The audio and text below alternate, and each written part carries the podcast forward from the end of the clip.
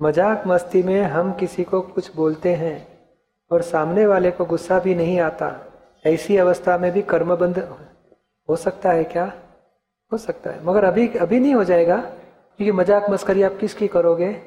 इसकी बुद्धि कम है, उसकी ज़्यादा बुद्धि वाले को दूसरी दो सामने आपकी मज़ाक कर देगा तो उसको तो नहीं कर सकोगे आप।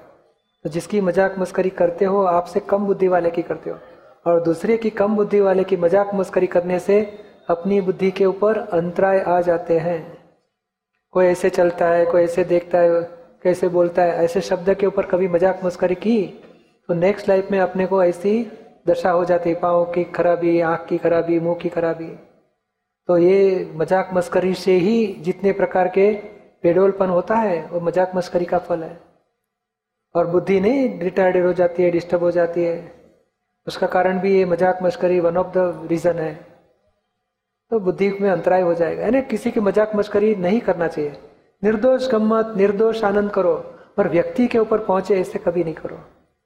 समझ में आता है आपको? लेकिन अगर सामने वाले को गुस्सा भी नहीं आ रहा है। वो तो बोलता है मगर वो क्या है कि आपका प्रभाव है अभी। अच्छा। कुछ बोलने जाएँगे तो ये डिस्टर्ब हो जाएँगे। मगर दिल में तो पसंद नहीं है। आपकी वही स्थिति आपकी हो जाए तो आपको अच्छा लगेगा। सब लोग हँसी करते हैं और आपकी मज़ाक हो जाए तो? वो फील हो जाता है ना? तो भले अभी नहीं हो रहा है, मगर उसके बाद में याद करके उसको फील हो जाएगा। तो समझ जाने का, दूसरे को दुख हो जाता है। हाँ निर्दोष करो। निर्दोष गम्मत, निर्दोष आनंद। व्यक्ति को टच नहीं होना चाहिए। तो धीरे धीरे आपको हो जाएगा, जागृति में रहेगा। हम्म? निर्दोष होना चाहिए। किसी को व्यक्तिगत नहीं होना चाहिए।